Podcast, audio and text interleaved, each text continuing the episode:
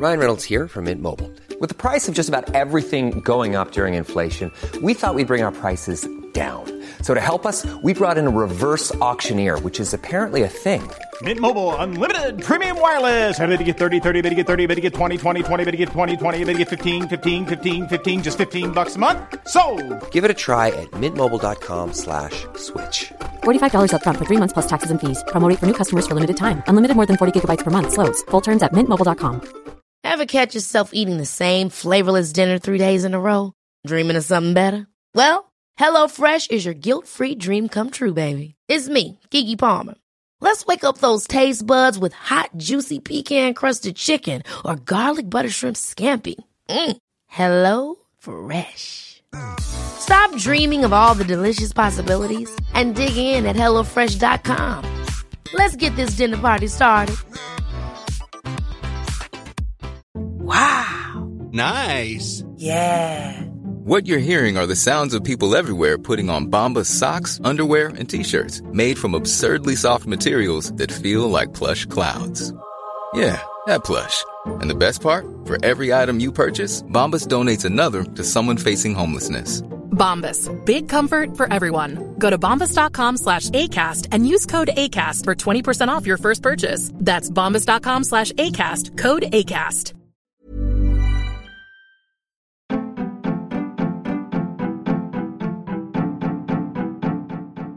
Welcome to The Other Hand, a podcast brought to you by CJP Economics, a collaboration between Jim Power and Chris Johns, where we discuss the intersection between politics, finance, and economics. Our back catalogue of podcasts can be found at our Substack website, and that Substack site also contains our extensive body of written work. Thanks for listening and reading. If you like our work, please share with your friends and sign up to our newsletter. One of the things that I want to do today is just cover quickly a couple of very nice, not uncritical reviews, some nice, some not so nice on Apple Podcasts. I won't spend too much time on it because I know that it, really is of any interest to me, probably not even to you. Uh, I want to talk more seriously about some incoming economic news and opinion, really, that is a quite a big change from what we were seeing towards the end of 2022 the official and other forecasts were really full of gloom and doom. And there's quite a few things now suggesting that maybe, just maybe, things aren't as bad as a lot of these prognostications are suggesting. And there's two particular aspects of that. There's one, a Chris Giles article in the FT. We've mentioned Chris many times before. He's a great economist. If anybody ever wants to follow somebody in the FT, that is most definitely worth following. And Goldman Sachs the very big global investment bank, have changed their forecast for Europe. So that, that that's interesting. Um, I'll talk a little bit about that. Anything else you want to talk about, we'll just pick it up as we go along. The first thing I wanted to mention, because it's kind of funny, is a review of The Other Hand on Apple Podcasts. Thanks to everybody that is continuing to leave reviews. It's brilliant. We, we love it and it really, really helps us. So keep them coming. We won't be able to comment or indeed thank everybody personally for, for their reviews. There are now too many, but this particular one caught my eye. And it was posted on the 6th, so only three or four days ago. We are referred to, Jim, as the Statler and Waldorf of economics. Do you, re- do you remember the Muppets? I certainly do. Statler and Waldorf were these two old geezers. Not a compliment. Uh, well, it, it, it, that in itself isn't, but the rest of it is, uh, is, is pretty nice. It says Jim Power and Chris Johns present economics in terms of probability rather than certainty. So this is somebody, a man or a woman, who certainly gets it. And they base their opinions on the actual data, which they both take time to review. Again, something we pride ourselves on. I never thought I'd be interested in the Irish economy, and this is something else about the review that uh, caught my eye because we've seen this before, haven't we, Jim? That a lot of people from around the world, particularly in the UK, are saying that obviously they're interested in their own economies, but we talk a lot about Ireland for obvious reasons. Non-Irish people are finding it interesting, which is which is great to see because we do think that Ireland has lots of interest. It's a bellwether for the world economy, for one, and lots of other non economic political type reasons as well, because of the, but not least, the connections with the UK. And this listener says that I never thought I'd be interested in the Irish economy, but compared to where the UK is now, there are a lot of lessons to be learnt. And I think that's a two way street. I think the UK certainly could learn a lot of lessons from the way the Irish economy is being run. And I think that there are lots of warnings for Ireland from the way the UK is being run at the moment. And he concludes, he or she concludes this review with check out the episode of, and he quotes here, Why Nothing Works Anymore. He says it's the best podcast of 2022 when CJ basically goes on a massive rant on what in the UK we can see with our own eyes. Keep up the good work. So we may be the Statler and Waldorf of economics, Jim, but this particular commentator likes what we do, which is great to see. And thanks to them and to everybody else that is saying anything really about the podcast on Apple Reviews or indeed on Spotify. I want to move on and talk about the doom and gloom that really has gripped forecasters. We've talked about it a lot. There have been a couple of things. I've alerted you to the Chris Giles article, and maybe I'll let you talk about that and tell us what you think of it. But uh, today, Goldman Sachs have revised their forecasts for the Eurozone for 2023. And they were saying previously that the EU would have a mild recession in 2023, and they've revised their forecasts to say no recession. That's because the end 2022 data have come in better than expected, and we've both commented on that before. They are acknowledging the lower natural gas price story, which is very important, and I'll come back to that later on. And the Chinese reopening is obviously important for lots of European export industries, not least Germany. So they've revised their forecasts to GDP being up in 2023 compared to 2022, not by much, about 0.6%, whereas they were forecasting a small fall in GDP. And importantly, growth is going to accelerate throughout the year. And that's a, a point that Chris Giles alludes to as well. They also think inflation will come down faster than they previously expected which you might think is a bit weird considering they've upped their growth forecasts. But nevertheless, their ECB forecasts are pretty bearish still, in that they think that even though their inflation forecasts have come down a bit, the ECB will hike by a total of another 125 basis points. What do you think about that interest rate forecast, Jim, in particular, and also the fact that they're getting more optimistic about the economy? Okay, Chris, between the end of July of last year and the 14th or the 15th of December, actually, the European Central Bank increased one of its key refinancing rates from zero to two and a half percent. And uh, I was today preparing a presentation I'm doing over the coming days, looking at some forecasts, and I was predicting an ECB base rate of 3.5% within the next four or five months. So, in other words, another 1% from there. I believe that would be sufficient uh, but obviously, the European Central Bank is a little bit more bearish than that at the moment. But I'd be in broad agreement with what Goldman Sachs is saying about the interest rate prognosis. In terms of the Chris Giles piece in the Financial Times, I mean, we, we discussed in our first podcast of the year the possibility that actually growth might turn out a little bit better than expected.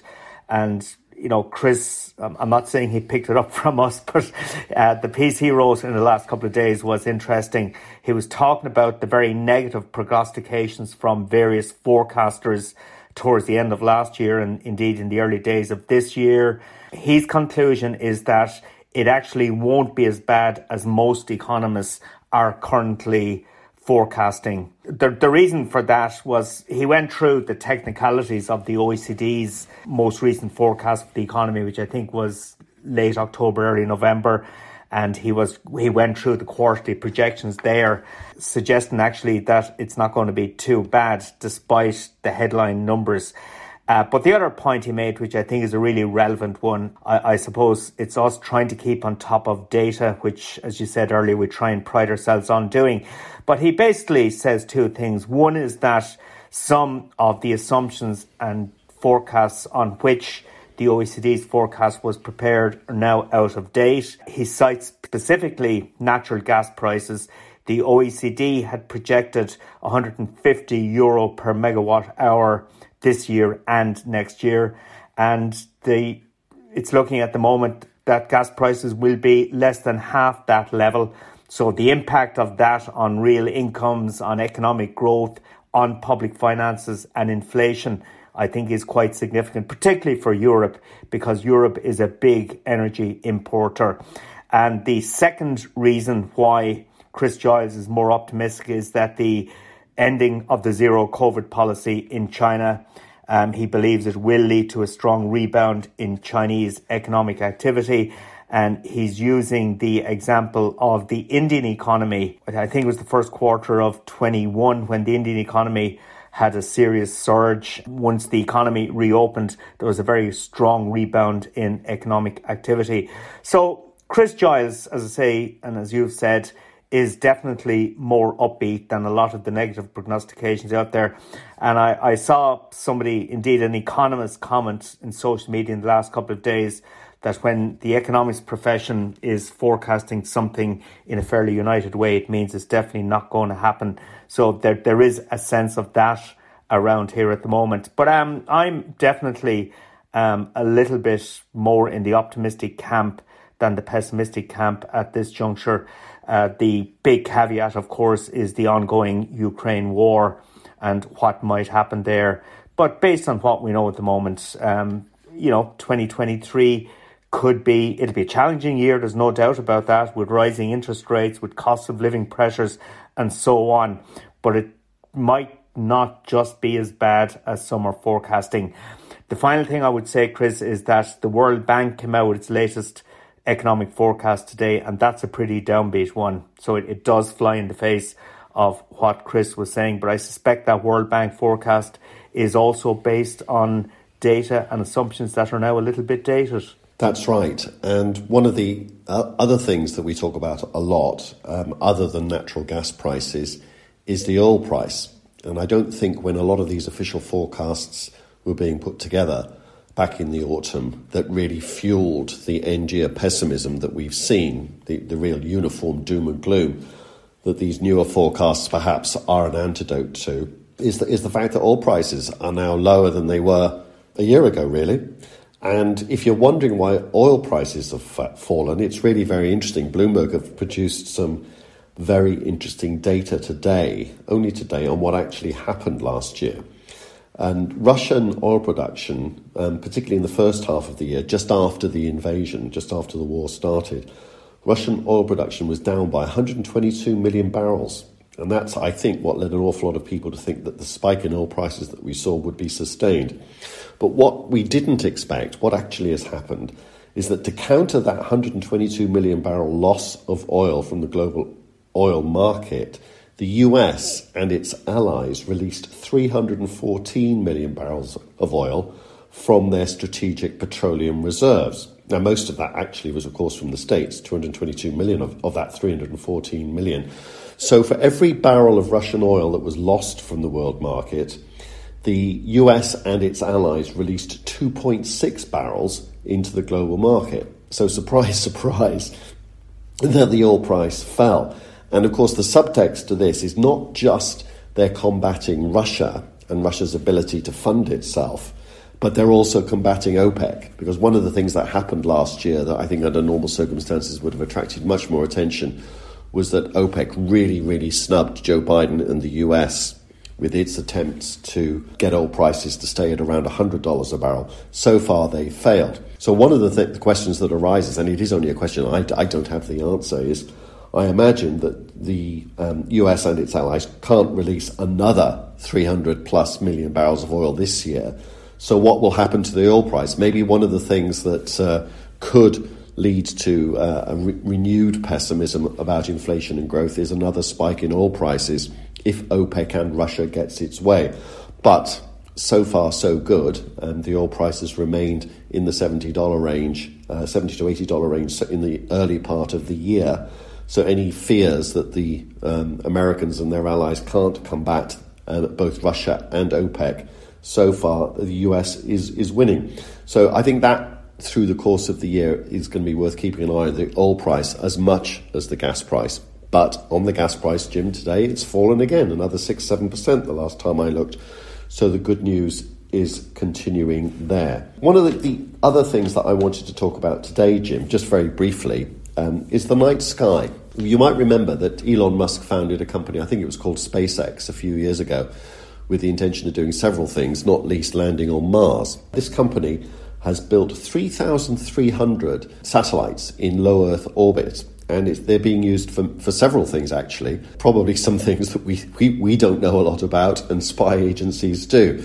It's being used by the Ukrainian armed forces. Musk has given permission for them to use it for their uh, battlefield communications so that the Russians can't listen in and uh, geolocate them and all those other things that you do if you're, you're communicating by radio or mobile phone. And uh, Musk is trying to get the Pentagon to pay for it, but I'm, I'm not sure whether the Pentagon is, is, is up to it at the moment. But one of the extraordinary things that I saw last night was I happened to be looking at the night sky, and I'm uh, currently geolocated very near the Mediterranean Sea.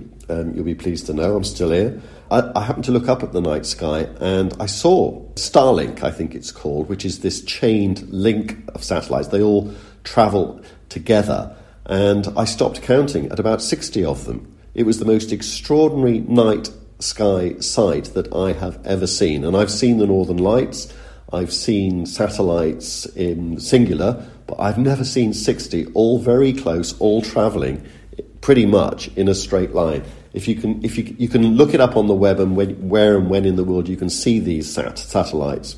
Extraordinary. And one of the many things they're doing, um, purportedly, is bringing broadband to out of reach places. So I know that there's some people in rural Ireland and in rural UK who complain bitterly about their broadband reception. Apparently, you can sign up to this satellite Starlink thing and get decent broadband via this offering. And one of the things I've seen uh, recently as well is some analysts are saying that if you if you could buy shares in this company, I'm not sure that they are listed or not, or whether they're, they're too too new for that, but it is going to be a big big deal. So do take a look out for that. Uh, I think it's time to move on from from, from looking at the night sky. Well, I, was, um, I, was, I know you wanted. I, I was. I was going to say, Chris, that um, last night there was an attempt to launch a satellite off the southwest coast of Ireland, and indeed, shipping vessels and fishermen and so on were asked to avoid a certain part of the sea off the coast of Ireland last night because of this satellite launch into space, which actually didn't work as it turned out. But anyway, um, I'm glad some that was launched from that was launched from the UK. It was launched in the UK, but it went down past the southwest coast of Ireland, so that was the part of the. Um, sea that people were asked to avoid just in case there was debris flowing from those rockets. Uh, but I'm glad, Chris, you were looking up at the um, the sky last night. Um, I which of course was crystal, crystal clear, unlike your sky. Yeah, actually, it was very very unclear last night.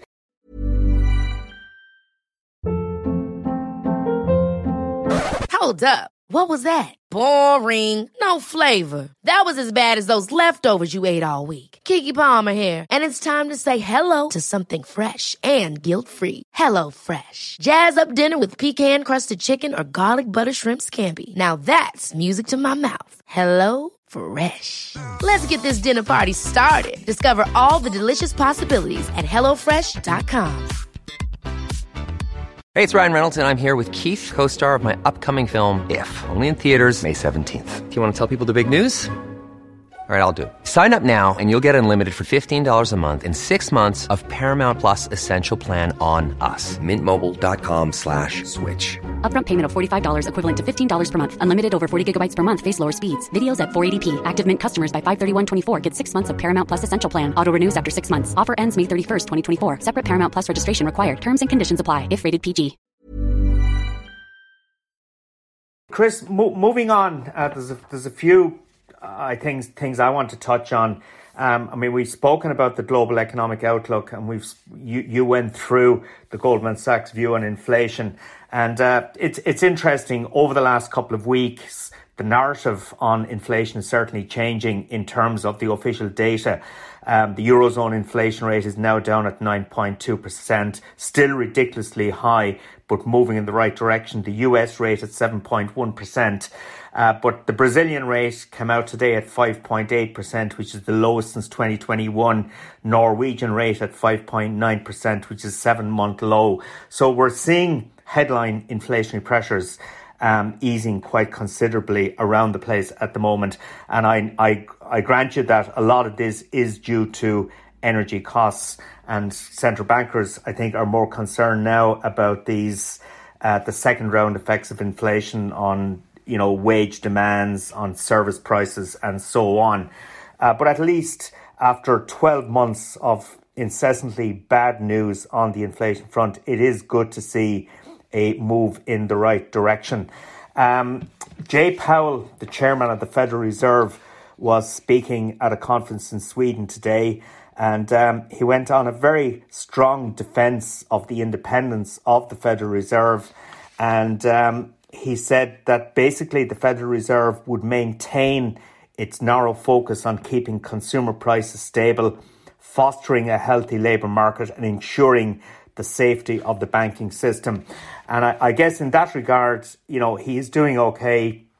The unemployment rate is at 3.5% of the labour force, which is virtually full employment. Um, granted, headline inflation at 7.1% is way above what the Fed would desire, but um, that too, as I say, is moving in the right direction. And as far as we can judge, uh, the US banking system seems reasonably stable at this point in time. Certainly nothing like where it was back in 2007, 2008. Uh, but he, he then went on to say that it would be wrong for the Federal Reserve, and indeed, I guess he was referring to any central bank. It would be wrong to use interest rates to foster a green economy or climate based goals. So, this is the central bank governor or the head of the Federal Reserve, the chairman, basically saying that you know it's up to the political system to deliver on the climate based goals and it's not the role of a central bank to basically destroy economic activity using interest rates in order to bring emissions down. Um, I just thought was a an, an interesting perspective from a central banker who actually has been under quite a bit of pressure over the last an couple unusual, of years. An unusual perspective, actually, to be talking in that way. In, in, in a slightly more familiar refrain, there's actually been a research paper published by the ECB today. I don't know whether you've seen it, in which they were comparing inflation pressures in the Eurozone to the United States. And it was an interesting perspective because they say that most of the inflation in Europe is actually uh, energy based and it hasn't spread into non energy, at least in the way that it has in the United States. It spread a bit in Europe, but it was comparing and contrasting the experience of the euro area with the States.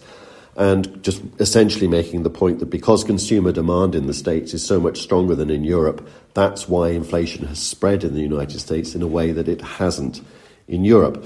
But if you were just taking that piece of research on its own, you take some comfort that maybe the ECB is comfortable with the idea that um, provided energy prices either stay where they are or indeed fall further, and certainly don't rise anymore, um, that uh, the interest rate outlook may not be quite as severe as, as some people fear. Um, so, so it was an interesting piece of research. Um, Jim, I know that one of the things that you wanted to talk about as well was crypto, because we've got some news from another crypto exchange about job losses. Is that right? Yeah, the crypto exchange called Coinbase um, announced it's letting 25% of its staff go to weather the downturn in that market. Um, it, it's it's been quite incredible to see what has happened to crypto market over the last 12 months. Um, as as as as you know, and as as some of our listeners hopefully will remember, we were deeply skeptical about crypto from the word go, and got a lot of negative blowback as a result of that because there has been a sort of an evangelical following behind Bitcoin, but um, it's it's just an ongoing story of more and more problems for the sector. So I just thought that that headline um, certainly captured my imagination today. Um, and, and per- yeah, it's another crypto exchange because yeah. FTX was a crypto was yes. the, the, big story of, at the end of last year. Um, Nassim Taleb the, the the writer of the book Black Swan, which I know you've read and I know many of our readers would have seen, and people talk about black swans all the time these days as a result of him coining that phrase. He talked about crypto the other day in a really interesting way, almost philosophical actually, in which he, he compared it to gold. Crypto and gold, as, as people often do. Indeed, crypto has often been called um, digital gold. And he was saying that the two things um, are different in one key respect. And this is that when people, as they do from time to time, lose interest in gold as an investment or for whatever reason, they lo- just lose interest, the gold is still there. You can lose interest in it, it may not be traded as much as it were, the price may go down. People may not use as much of it as they did in the past. It just isn't fashionable for a while. But the physical gold is still there. People are losing interest in crypto right now for very obvious reasons. We just talked about one of them there. But is it still there when people lose interest in the way that gold is physically still there? Is there any there there? asks Taleb. And he thinks there isn't. And he thinks that what will happen is that people will lose interest and that should anybody ever go back to look at crypto again, it won't be there anymore. It will have disappeared up its own exhaust pipe. Another negative take on crypto, which I found very interesting. I've no idea whether it's right or not, but it was, I say, almost philosophical in asking about the substance of crypto.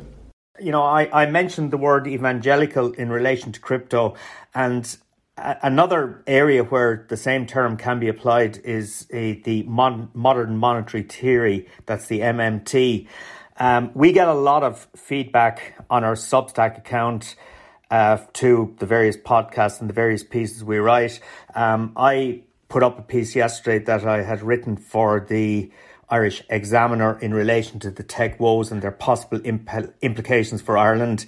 And um, I had a go at modern monetary theory and the concept of the money tree, but one um, reader got back and basically said um, I didn't understand money and that my view on MMT was totally wrong.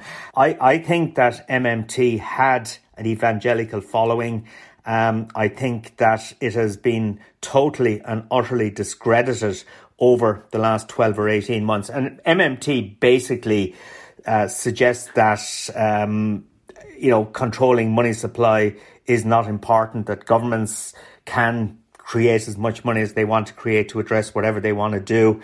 Um, I, I have to say, it's a theory that never sat comfortably with me, and I reckon for a long time was probably because I was too old and too conservative to understand it. But um, the, the, the more we go on, the more I con- convinced I become at least that MMT has passed its sell by date, and uh, like crypto, I think it's something that could very easily be confined to the dustbin of history. What do you think? I agree, and as you know, Jim, I've never been an MMTer. I do think that it was the magic monetary, money tree, as, as you say, and I think it's a bit rich for you to be accused of not understanding money. I know that you're a very good monetary economist. You understand both the theory and practice of money. And I do think that the experience that we've had globally in most advanced economies over the last few years has, in a very real sense, been an experiment in the application of modern monetary theory, and it's failed. It, the results are there for all to see now. We've allowed inflation to take off in a way that nobody wanted. Nobody, the MMTers included, foresaw. And we're dealing with the fallout. And I would strongly urge anybody never to do it again. Um, so that would be, be my response. Jim, in the time that we've got left to us, I don't know whether you've seen a story about planning permission in South Dublin, in, in Monkstown. Um, and it caught my eye because it reminded me very much of some of the things that I've been writing about Britain on, on our Substack site. I've put three pieces up recently, um, and there's a fourth one to come.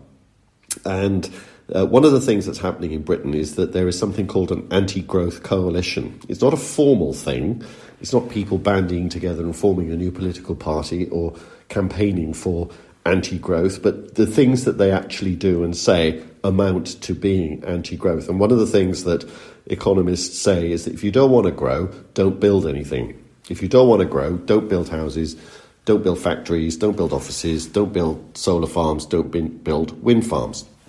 And one part of the anti growth coalition are the people who use the planning system to stop anything from being built. They say we are pro growth, and then they essentially practice NIMBYism. Not in, we want growth, but not here. So as a result, in the UK, the planning system is not fit for purpose, and nothing is getting built. And I, th- I see parallels of that in Ireland. One of the th- what, there's a, there's a, quite a well known Conservative MP, uh, Theresa Villiers. I think she was the Northern Ireland Secretary for a while, whose whose own website um, proudly boasts and lists in a very boastful way the number of planning applications in her constituency that she's managed to get rejected and that these offices, these houses, these developments have all been turned down by the planning authorities after I and many others objected to them. And there's been a new one. And I know there are several of these in Ireland, and we've talked about it before. But I think it's important because there were 70 objections to a 488 unit build to rent scheme on Monkstown Road in South Dublin. You probably know it well. And it's um, a US firm that's, uh, or a subsidiary of a US firm that's proposing to do this. All of the objections are um, in the usual fashion. They're about the scale, the height, the layout, and car parking. And there are two councillors um, amongst these 70 objectors who launched a joint objection. And uh, you'll know of one of them. You've probably heard of Richard Boyd Barrett. I certainly have. And in their objection, they object to the height, the density, the scale, and visual impact. And they say it's out, all out of character with preserving the Victorian ambience of Monkstown. And this is where the, these sorts of objections, I have no idea about the merits or otherwise of these particular objections. This is just what I've read in the Irish Times. And they all, they all say the same sorts of things. And to me, this amounts to saying, um, not in my backyard, so it's pure NIMBYism. So they will go on to say that they're pro growth, just like Theresa Villiers and others in the UK, but please don't grow anywhere near me.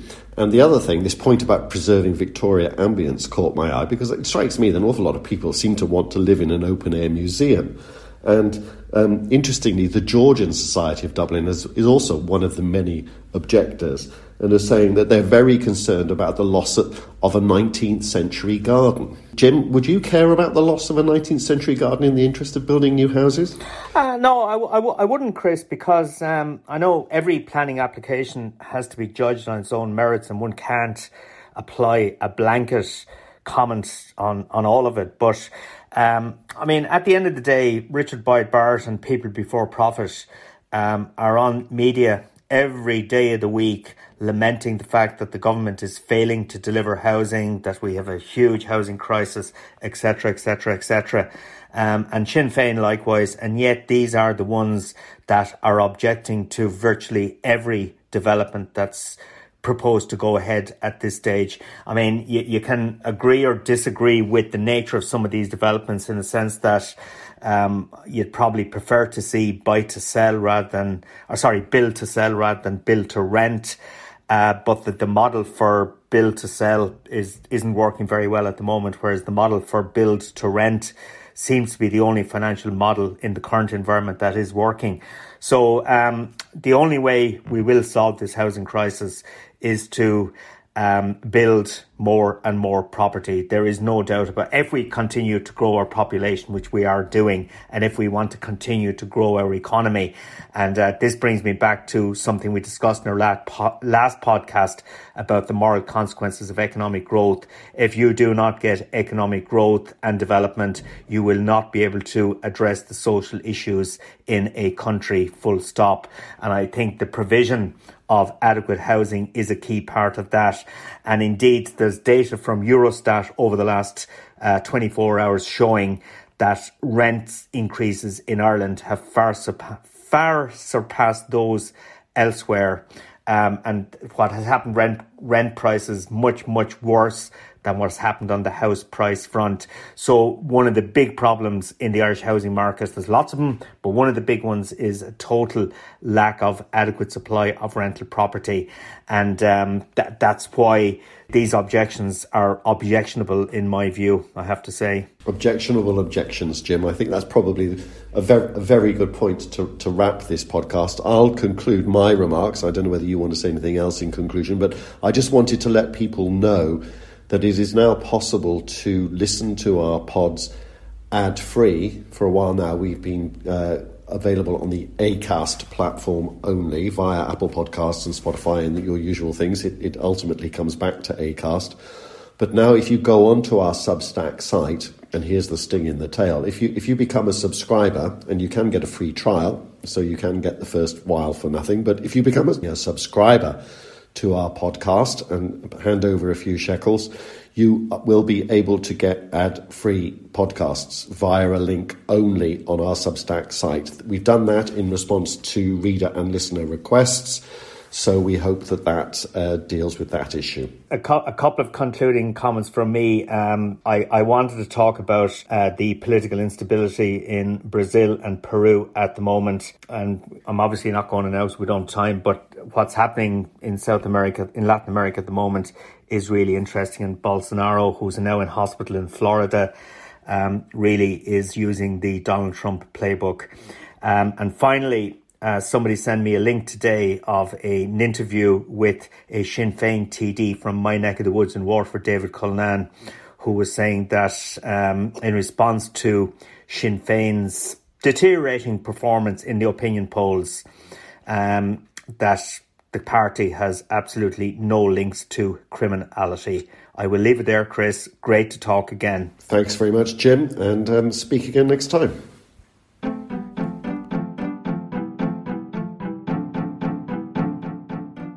You have been listening to Chris Johns and Jim Power on the other hand. We hope you enjoyed it. If you did, please sign up to our Substack account www.cjpeconomics.substack.com. You can download our podcasts on Apple, Spotify, and other good podcast platforms. Ever catch yourself eating the same flavorless dinner three days in a row? Dreaming of something better? Well, HelloFresh is your guilt free dream come true, baby. It's me, Keke Palmer. Let's wake up those taste buds with hot, juicy pecan crusted chicken or garlic butter shrimp scampi. Mm. Hello Fresh. Stop dreaming of all the delicious possibilities and dig in at HelloFresh.com. Let's get this dinner party started.